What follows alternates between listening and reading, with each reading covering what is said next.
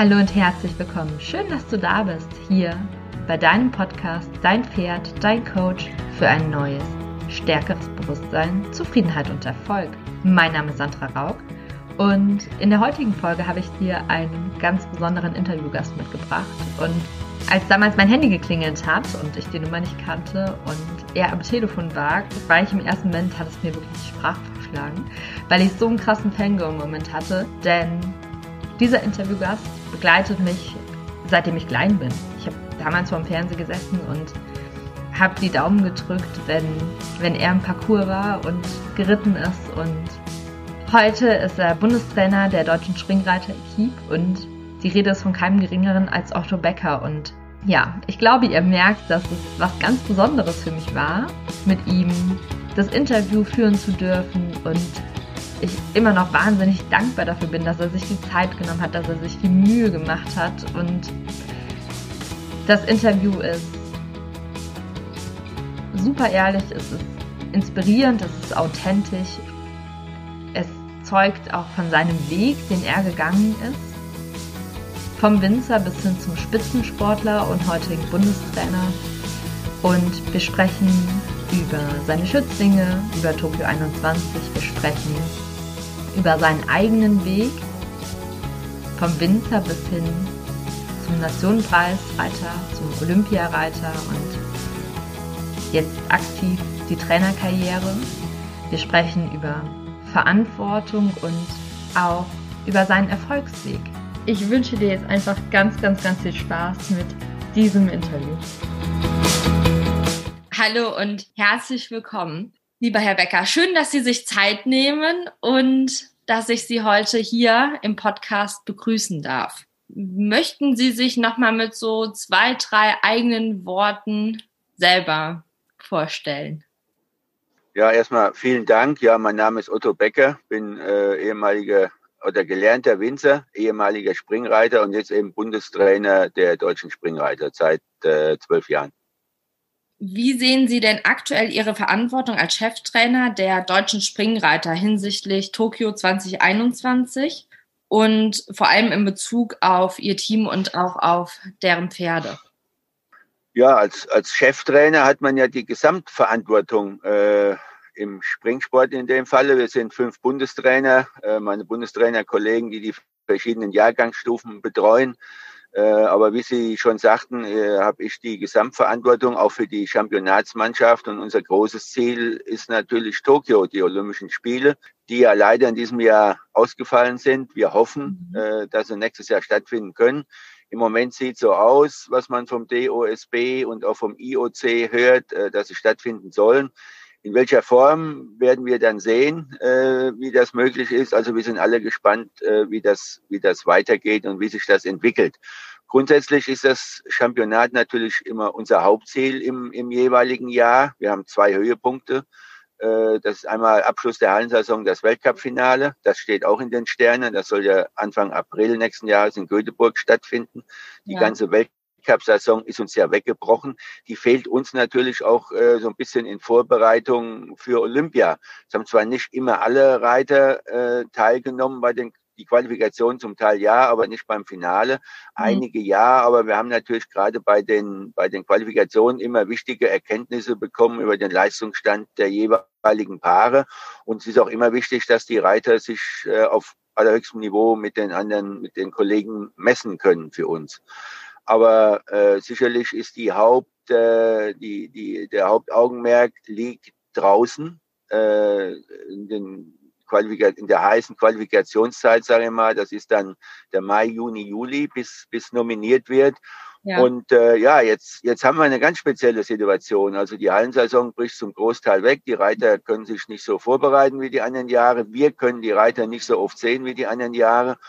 Und ja, wir müssen jetzt gucken, dass wir das Beste draus machen. Der grobe Plan im Moment ist, dass die Reiter eben vielleicht der eine oder andere nochmal Anfang des Jahres in die südlichen Gefilde geht, nach Spanien zum Beispiel, nach Italien.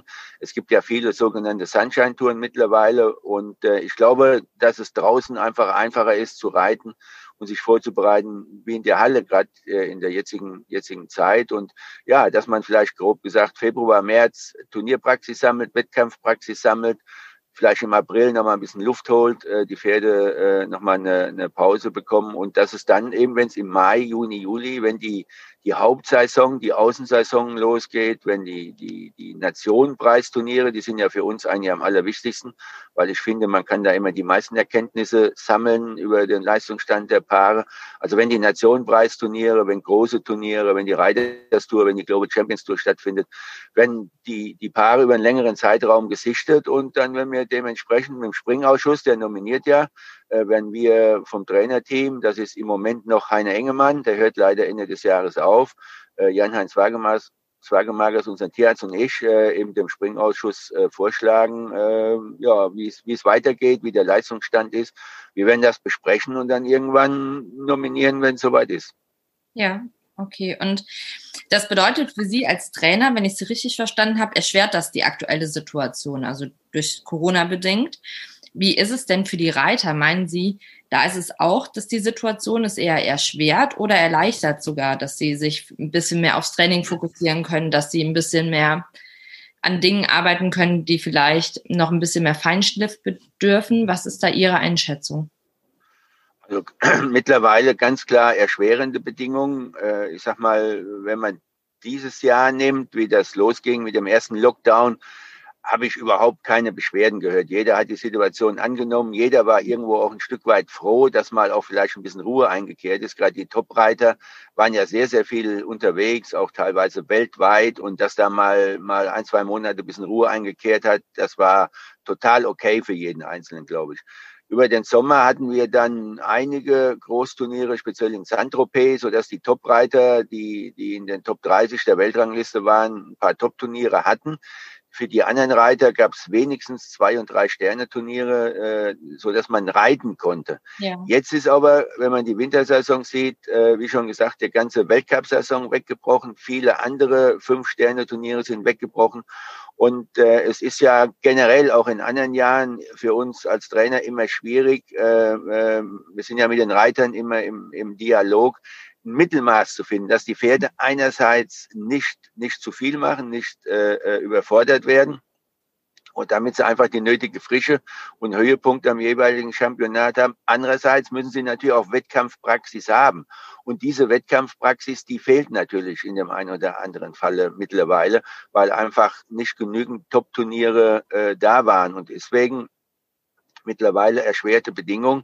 Deswegen auch die Idee für den einen oder anderen vielleicht Richtung Süden zu gehen, um ja. reiten zu können, um, um Wettkampfpraxis äh, zu bekommen. Die letzte, letzte, den letzten Feinschliff, die letzte Kraft holt man sich auf dem Turnier. Mhm. Und ich sehe noch nicht, dass wir größere Turniere haben äh, hier in Deutschland oder in den Nachbarländern in der Hallensaison, zum Beispiel im Januar, Februar, März. Da wird es Turniere geben, aber auch auf dem, wie schon gesagt, vielleicht zwei Sterne Niveau, ab und zu mal drei Sterne.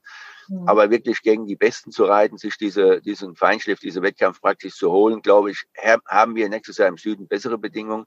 Insofern ist das eine Überlegung wert für die Top-Reiter. Das werden wir besprechen in den nächsten Tagen und Wochen. Und äh, ja, wichtig, wie gesagt, ist, dass sie eben fit sind, dass sie die nötige Kraft, Kondition, Wettkampfpraxis haben, wenn es draußen losgeht, Mai, Juni, Juli. Das sind die wichtigen Monate. Ja. Und wenn wir jetzt noch einmal auf Sie zurückkommen und Ihr Erfolgsherr Cento, Sie waren ja elf Jahre lang, waren Sie ja ein absolutes Erfolgsteam gewesen. Also es haben sich ja hier Erfolge aneinandergereiht. Also wenn ich jetzt nur mal einige nennen darf, Mannschaftsgold 2000 bei den Olympischen Spielen in Sydney, Sie waren Vierter in der Einzelwertung. 2003 waren Sie Mannschaftseuropameister. Es kamen Siege hinzu von dem großen Preis von Aachen und Calgary. Das sind ja nur einige, die ich jetzt hier genannt habe. Ähm, und 2006 haben sie ihn ja dann in Aachen ganz offiziell verabschiedet. Und wie wichtig war für Sie dieser gemeinsame Weg, diese gemeinsamen elf Jahre? Und welche Erkenntnisse durften Sie aus dieser Zeit mitnehmen? Ja, das war eigentlich eine ganz besondere Verbindung. Ich habe Cento Ende, wie er Ende sechsjährig war, bekommen und das hat eigentlich vom ersten Tag an, an harmoniert äh, äh, mit uns beiden und das waren elf unglaubliche Jahre. Also er ist elf Jahre international auch gegangen. Kurz vor der Verabschiedung haben, hat er noch in Labol geholfen, den Nationenpreis äh, zu gewinnen mit 17. Also das war ein, ein ganz besonderes Pferd. Und natürlich prägt einem so ein Pferd. Äh, bei mir war es eh immer so, dass ich meine Pferde versucht habe, lange äh, zu reiten, lange zu mhm. halten, also nicht, nicht ein Pferd zu haben und direkt wieder zu verkaufen, sondern nach Möglichkeit eben einen langen Weg zu gehen. Und da hilft es natürlich, wenn man, wenn man äh, ein Pferd langsam ausbildet und sich Zeit nimmt. Ja. Und die, die Stärke zum Beispiel, wenn wir jetzt wieder bei Cento sind, war natürlich, dass er er war sehr sensibel und er brauchte diese Zeit auch. Also insofern hat sich, war das auch deckungsgleich. Ich habe mir diese Zeit genommen. Das hat auch ein Jahr länger gedauert, bis er soweit war. Das war, war schon, schon mindestens neun, fast zehnjährig, bis man wirklich das Gefühl hatte, er ist ausgereift und er ist cool genug, um wirklich konstant auf allerhöchstem Niveau zu gehen. Vorher war das immer mal sporadisch möglich, mal wieder ein kleines Turnier dazwischen. Also natürlich prägt sowas auch für andere Pferde. Also man versucht mhm. natürlich oft das auf andere Pferde zu übertragen, wobei das nicht für alle Pferde auch in dem Maße so, so äh, optimal vielleicht ist. Aber trotzdem war das sowieso meine Philosophie vorher und ist auch nachher noch, wenn man wirklich ein Pferd bekommt, äh, wo man das Gefühl hat, das passt, das passt zum Reiter, äh, da ist eine Verbindung da und das Pferd ist gut genug, dann lohnt sich immer wirklich, äh, kann ich nur jedem Reiter empfehlen, auch diese Zeit zu nehmen für die Ausbildung. Notfalls auch mal ein bisschen länger zu warten, mal einen Schritt zurück zu machen, aber das wird sich am Ende immer auszahlen. Und natürlich prägt sowas, wenn man so ein Pferd wie Cento hatte und elf gemeinsame Jahre hatte. Ja, und ähm, gibt es etwas, was Sie wirklich am, am meisten von ihm lernen durften und was Sie dadurch dann auch tatsächlich nachhaltig geprägt hat bis heute?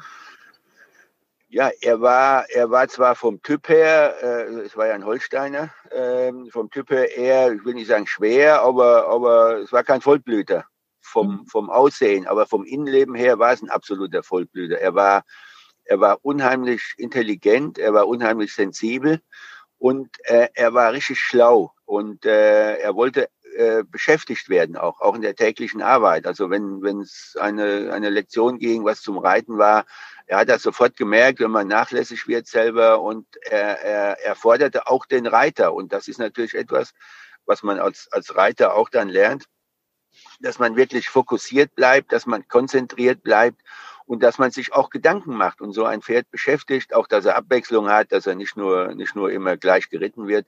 Mhm. Ähm, da war er schon sehr fordernd auch. Aber wie gesagt, er war ein besonderes Pferd und was auch wirklich äh, einmalig war, war seine, seine Leistungsbereitschaft und auch sein Kampfgeist. Er hat einfach auch gemerkt, wenn es wichtig war, wenn es darauf ankam und da hat er alles gegeben. Und äh, gerade wenn man natürlich, wir haben es eben angesprochen, Turniere wie Calgary, Aachen oder die Championate, er hat ja auch, äh, wir haben ja auch Weltcup-Finale gewonnen mhm. Äh, in, in Leipzig, äh, zwei Olympiaden gemacht in, in Sydney und Athen und immer wenn es darauf ankam, dann hat er sein Bestes gegeben und war da und äh, ja, das war natürlich ein besonderes Erlebnis. Ja, und gibt es etwas, wenn Sie Enkelkinder haben? was Sie denen als so ein ganz besonderes Erlebnis mit Cento unbedingt weitergeben und erzählen würden? Also wenn es da was gäbe, was was ja gut, das sind natürlich, das sind natürlich in erster Linie die, die Haupterfolge, wie schon gesagt. Äh, spektakulär war der, der große Preis von Aachen, äh, wo ja wirklich äh, Dauerregen war, wo das Wasser auf dem Platz stand. Das kann man auch auf den Videos sehen. Ähm, Weltcup-Finale im eigenen Land war was Besonderes und äh, auch natürlich Sydney Olympia, äh, wo ich mit zwei Nullrunden äh, zum Gewinn der Goldmedaille beitragen konnte. Mhm. Also das, das war vom Sportlichen. Emotional war das sicherlich was ganz Besonderes, die Verabschiedung. Äh, wie Sie schon sagten, äh, 2006 während der WM in Aachen. Ähm, zwischen den zwei Umläufen Nationenpreis vor ausverkauftem Haus und der Flutlicht. Also das war wirklich was, was ganz Emotionales, wo, ewig in Erinnerung bleibt. Mhm. Und wenn man das Pferd eben nochmal nimmt, äh, besonders war, dass er wirklich, wie ich schon gesagt, er war schlau und er, er war aber auch sehr umgänglich. Also es war kein Problem im Transporter, wenn er ab und zu geflogen ist, im ganzen Umgang, im LKW, im Stall.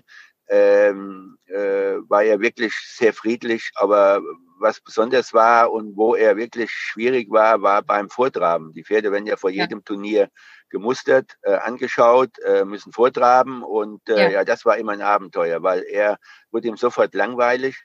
Äh, ich konnte das zum Schluss nur mit, mit Longe machen. Ähm, das, das, war, das war in der Tat schwierig. Er ist da echt ein paar Mal auch gestiegen und da kam es auch echt mal zum paar Mal zu kritischen Situationen. Gibt es auch noch Bilder von, wo er wirklich an der Longe auf zwei Beinen steht. Also so ja. brav er bei allen Dingen war, aber, aber dieses Vortraben äh, auf den Turnieren, das war nicht vergnügungssteuerpflichtig. Das war schon immer ein Abenteuer. Und das ist auch natürlich eine Sache, äh, wo wir schon öfter drüber geschmunzelt haben. Damals war es nicht zum Schmunzeln.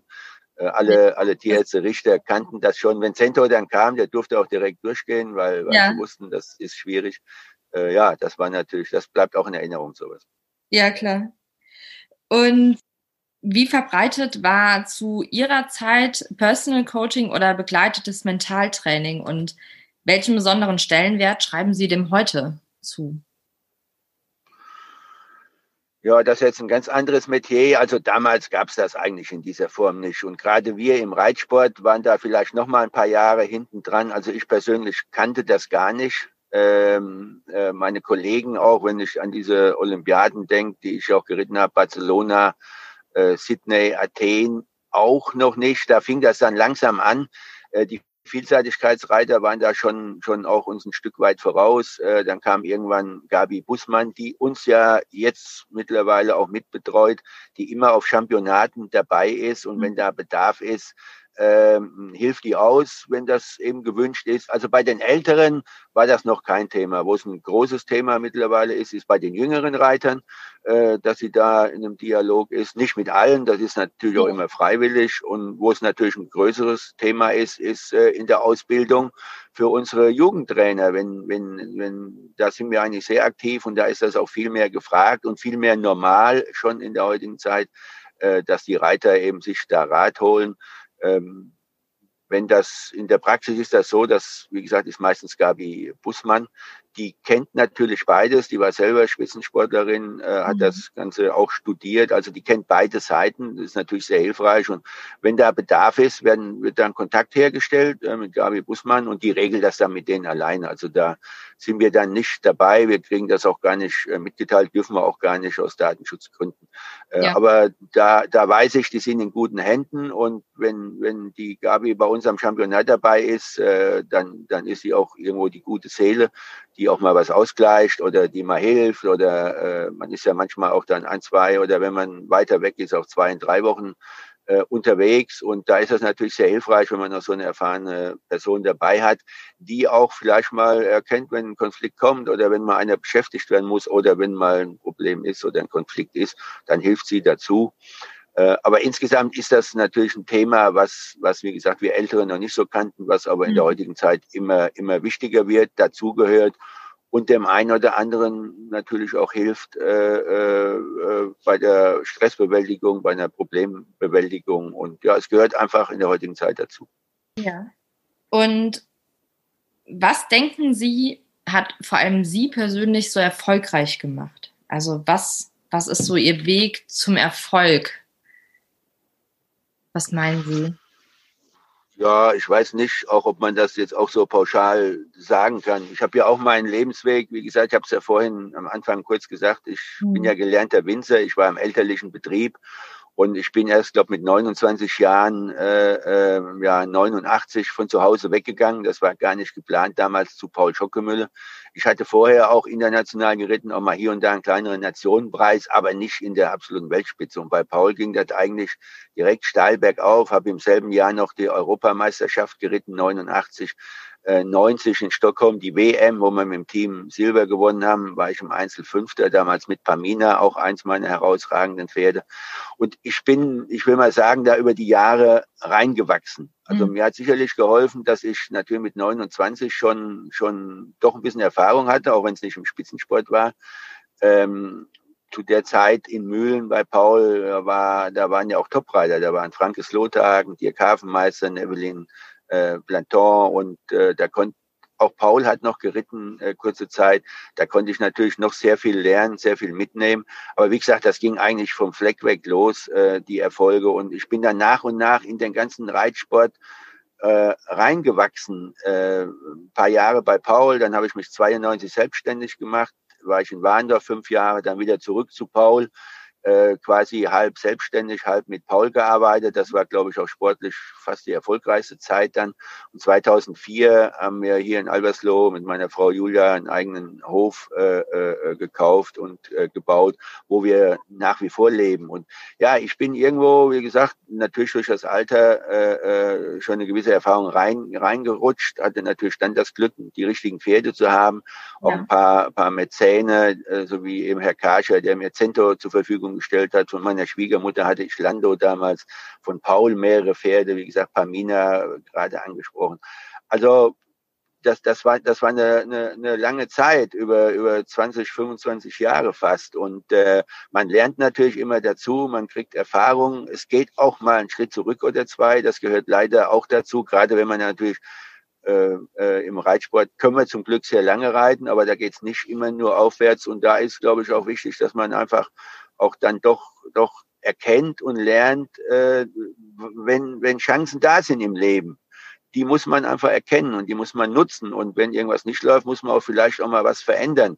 Auch den Mut haben. Das habe ich damals auch gemacht. Ich bin auch 92 nach Olympia weggegangen in Mühlen, habe mich selbstständig gemacht. Ich habe immer versucht, dann, wenn eine Situation kommt, die richtig einzuschätzen, habe da auch mein Umfeld gefragt, dann, dann kann man auch froh und dankbar sein, wie bei mir, wenn die Familie, die, ihm, die einem auch die Wahrheit sagt, die dann auch immer darauf hinweist, äh, wenn Dinge nicht laufen, dass man da auch offen für ist, dass man realistisch ist und dass man da die richtigen Entscheidungen trifft. Aber wie gesagt, wenn Chancen kommen, ist es wichtig, dass man die ergreift, dass man die nutzt. Die kommen nicht so oft, aber wenn sie kommen, muss man sie eben ergreifen. Und dann muss man einfach, wenn es mal nicht so läuft, äh, weiterarbeiten und dranbleiben. Und immer, wenn es bei mir zum Beispiel so war, dass ich jetzt dachte, jetzt muss ich was verändern, wie das eben 92 war, nach Barcelona habe ich mich selbstständig gemacht. Dann 97 bin ich zurück zu Paul, als ein gutes Angebot kam. Dann, dann hatte ich eben die Möglichkeiten von Paul, die Pferde von Paul, plus ein paar eigene Pferde, äh, die mir zur Verfügung gestellt waren oder die ich hatte. Und dann irgendwann kam die Zeit mit Familie, wo man gesagt hat, jetzt wird Zeit, was Eigenes zu machen. Ja. Also das sind immer so Abschnitte, aber all das dazu hat natürlich geführt, äh, dass ich dahin komme, wo ich heute bin. Und der nächste Abschnitt war eben ähm, nach Hongkong 2008, wo ein Bundestrainer gesucht wurde, wo ich gefragt wurde, ob ich es machen würde, äh, was überhaupt nicht geplant war, aber wo ich auch überlegt habe, dass ich in dem Jahr 50 wurde, dass ich auch auf dem Höhepunkt aufhören will, ist gar nicht so einfach nach so einer langen Karriere den richtigen Zeitpunkt zu finden. Und ja, da habe ich mir Gedanken drüber gemacht, wollte ähnlich wie Cento auf dem Höhepunkt aufhören und habe dann eben dieses Angebot angenommen, das mir auch äh, äh, die Möglichkeit gab, im Spitzensport zu bleiben, der mir dann doch über die Jahre ans Herz gewachsen ist. Ja, so kam das nachher, dass ich dann eben acht Jahre mit Heiner Engermann schon aktiven Vertreter war und jetzt seit 2008 äh, Bundestrainer geworden bin. Also das ist ein, ein, langer Weg, will ich mal sagen. Aber ja, wie gesagt, Chancen erkennen, äh, offen bleiben, realistisch bleiben äh, äh und und äh, ja, wenn es mal nicht läuft, auch ruhig bleiben, aber aber weiterarbeiten und versuchen, das natürlich zu verbessern. Das geht ja nicht in vier Wochen, aber es kommen auch mal wieder bessere Zeiten. Und was ist so Ihr Tipp oder Ihr Rat, den Sie jetzt ähm, für die Reiter mitgeben, die halt nicht im Spitzensport tätig sind? Also die ganz normal ähm, auf ländlichen Turnieren reiten, die im Basissport reiten, die vielleicht auch Wald- und Wiesenreiter sind und die das hören. Ähm, haben Sie da noch also etwas, was Ihnen wirklich am Herzen liegt, was, was Sie da noch weitergeben möchten, wo Sie sagen, ja gut, ich, wir haben ja dadurch, dass wir einen Partner Pferd haben, haben wir auch eine riesige Verantwortung. Ich finde das zum Beispiel, ich habe ja auch drei Kinder, die, die reiten, äh, ist eine super Erziehung auch, eine super Sache, dass die eben lernen, Verantwortung zu übernehmen. Und diese Verantwortung haben wir und das gilt für jeden. Das gilt für den Amateur, das gilt für den Profi, das gilt für den Freizeitreiter. Äh, diese Verantwortung haben wir und das Pferd ist keine Gitarre, äh, die man in die Ecke stellt oder kein Tennisschläger, sondern ist ein Lebewesen. Und da müssen wir uns drum kümmern. Da müssen wir gucken, dass täglich äh, Bewegung da ist, dass da auch Abwechslung da ist. Und wenn man natürlich, äh, äh, egal ob man, wie gesagt, Gelände reitet oder Turnier reitet, man muss das auch vorbereiten. Das Pferd muss auch dafür einmal geeignet sein, äh, äh gesund sein und, und auch trainiert sein. Also selbst wenn ich, selbst wenn ich nur durch den Wald reite, kann ich nicht eine halbe Stunde Vollgas geben, wenn das Pferd nicht trainiert ist. Dann, da muss ich mir einfach Gedanken machen, meiner Verantwortung gerecht werden und das auch vorbereiten, das Pferd dementsprechend trainieren, reiten, wenn wir, wenn wir Turniere sind. Ich sage dann immer, gerade wenn es jüngere Pferde sind, dass man, dass man die auch langsam ranführt, dass man die erstmal zu Hause springt. Wenn das funktioniert, dann, dann äh, kann man mal auf fremden Platz fahren, ja. dann, dann werden die mal verladen, dann äh, sehen die mal was anderes, man, man simuliert Turnierbedingungen und erst dann alles funktioniert, sollte man zum Turnier gehen. Und das gilt für andere Bereiche auch. Also immer der Verantwortung gerecht werden, Gedanken machen, das realistisch einschätzen, auch, auch, auch aus Sicht des Pferdes mal so ein bisschen und dann eben äh, Schritt für Schritt. Da wird es auch mal einen Schritt rückwärts gehen, aber da muss man einfach ruhig bleiben, diese, die Geduld bewahren, um dann einfach äh, irgendwann die Früchte auch, auch der Arbeit zu ernten, ja. Mhm. Oder, oder, oder den nötigen Spaß zu haben. Ja, Sie haben gerade von der Verantwortung gesprochen, die wir gegenüber unseren Pferden haben und auch wenn mal etwas nicht so gut klappt, weil wenn etwas ja klappt, ist ja immer alles schön und gut, aber es gibt ja auch oft Phasen, wo wir mal Rückschritte haben, wo wir Niederlagen haben und wo es vielleicht auch nicht so funktioniert. Was haben Sie da für einen Tipp oder für einen Ratschlag? Ja, wie gesagt, dann auch, auch ruhig bleiben, jetzt nicht in Panik verfallen, sondern, sondern wie im richtigen Leben auch, wenn mal was nicht läuft, Gedanken machen, woran es liegen könnte, das Ganze analysieren und ja, und, und ruhig bleiben, wie gesagt. Ich kann, es gibt Situationen manchmal im Leben, da läuft's, da weiß man gar nicht, warum es läuft und alles klappt. Äh, und es gibt auch Situationen, da läuft es eben nicht. Und äh, wie gesagt, da muss man einfach auch dann mittel- und langfristig denken, gerade gerade mit dem Lebewesen Pferd.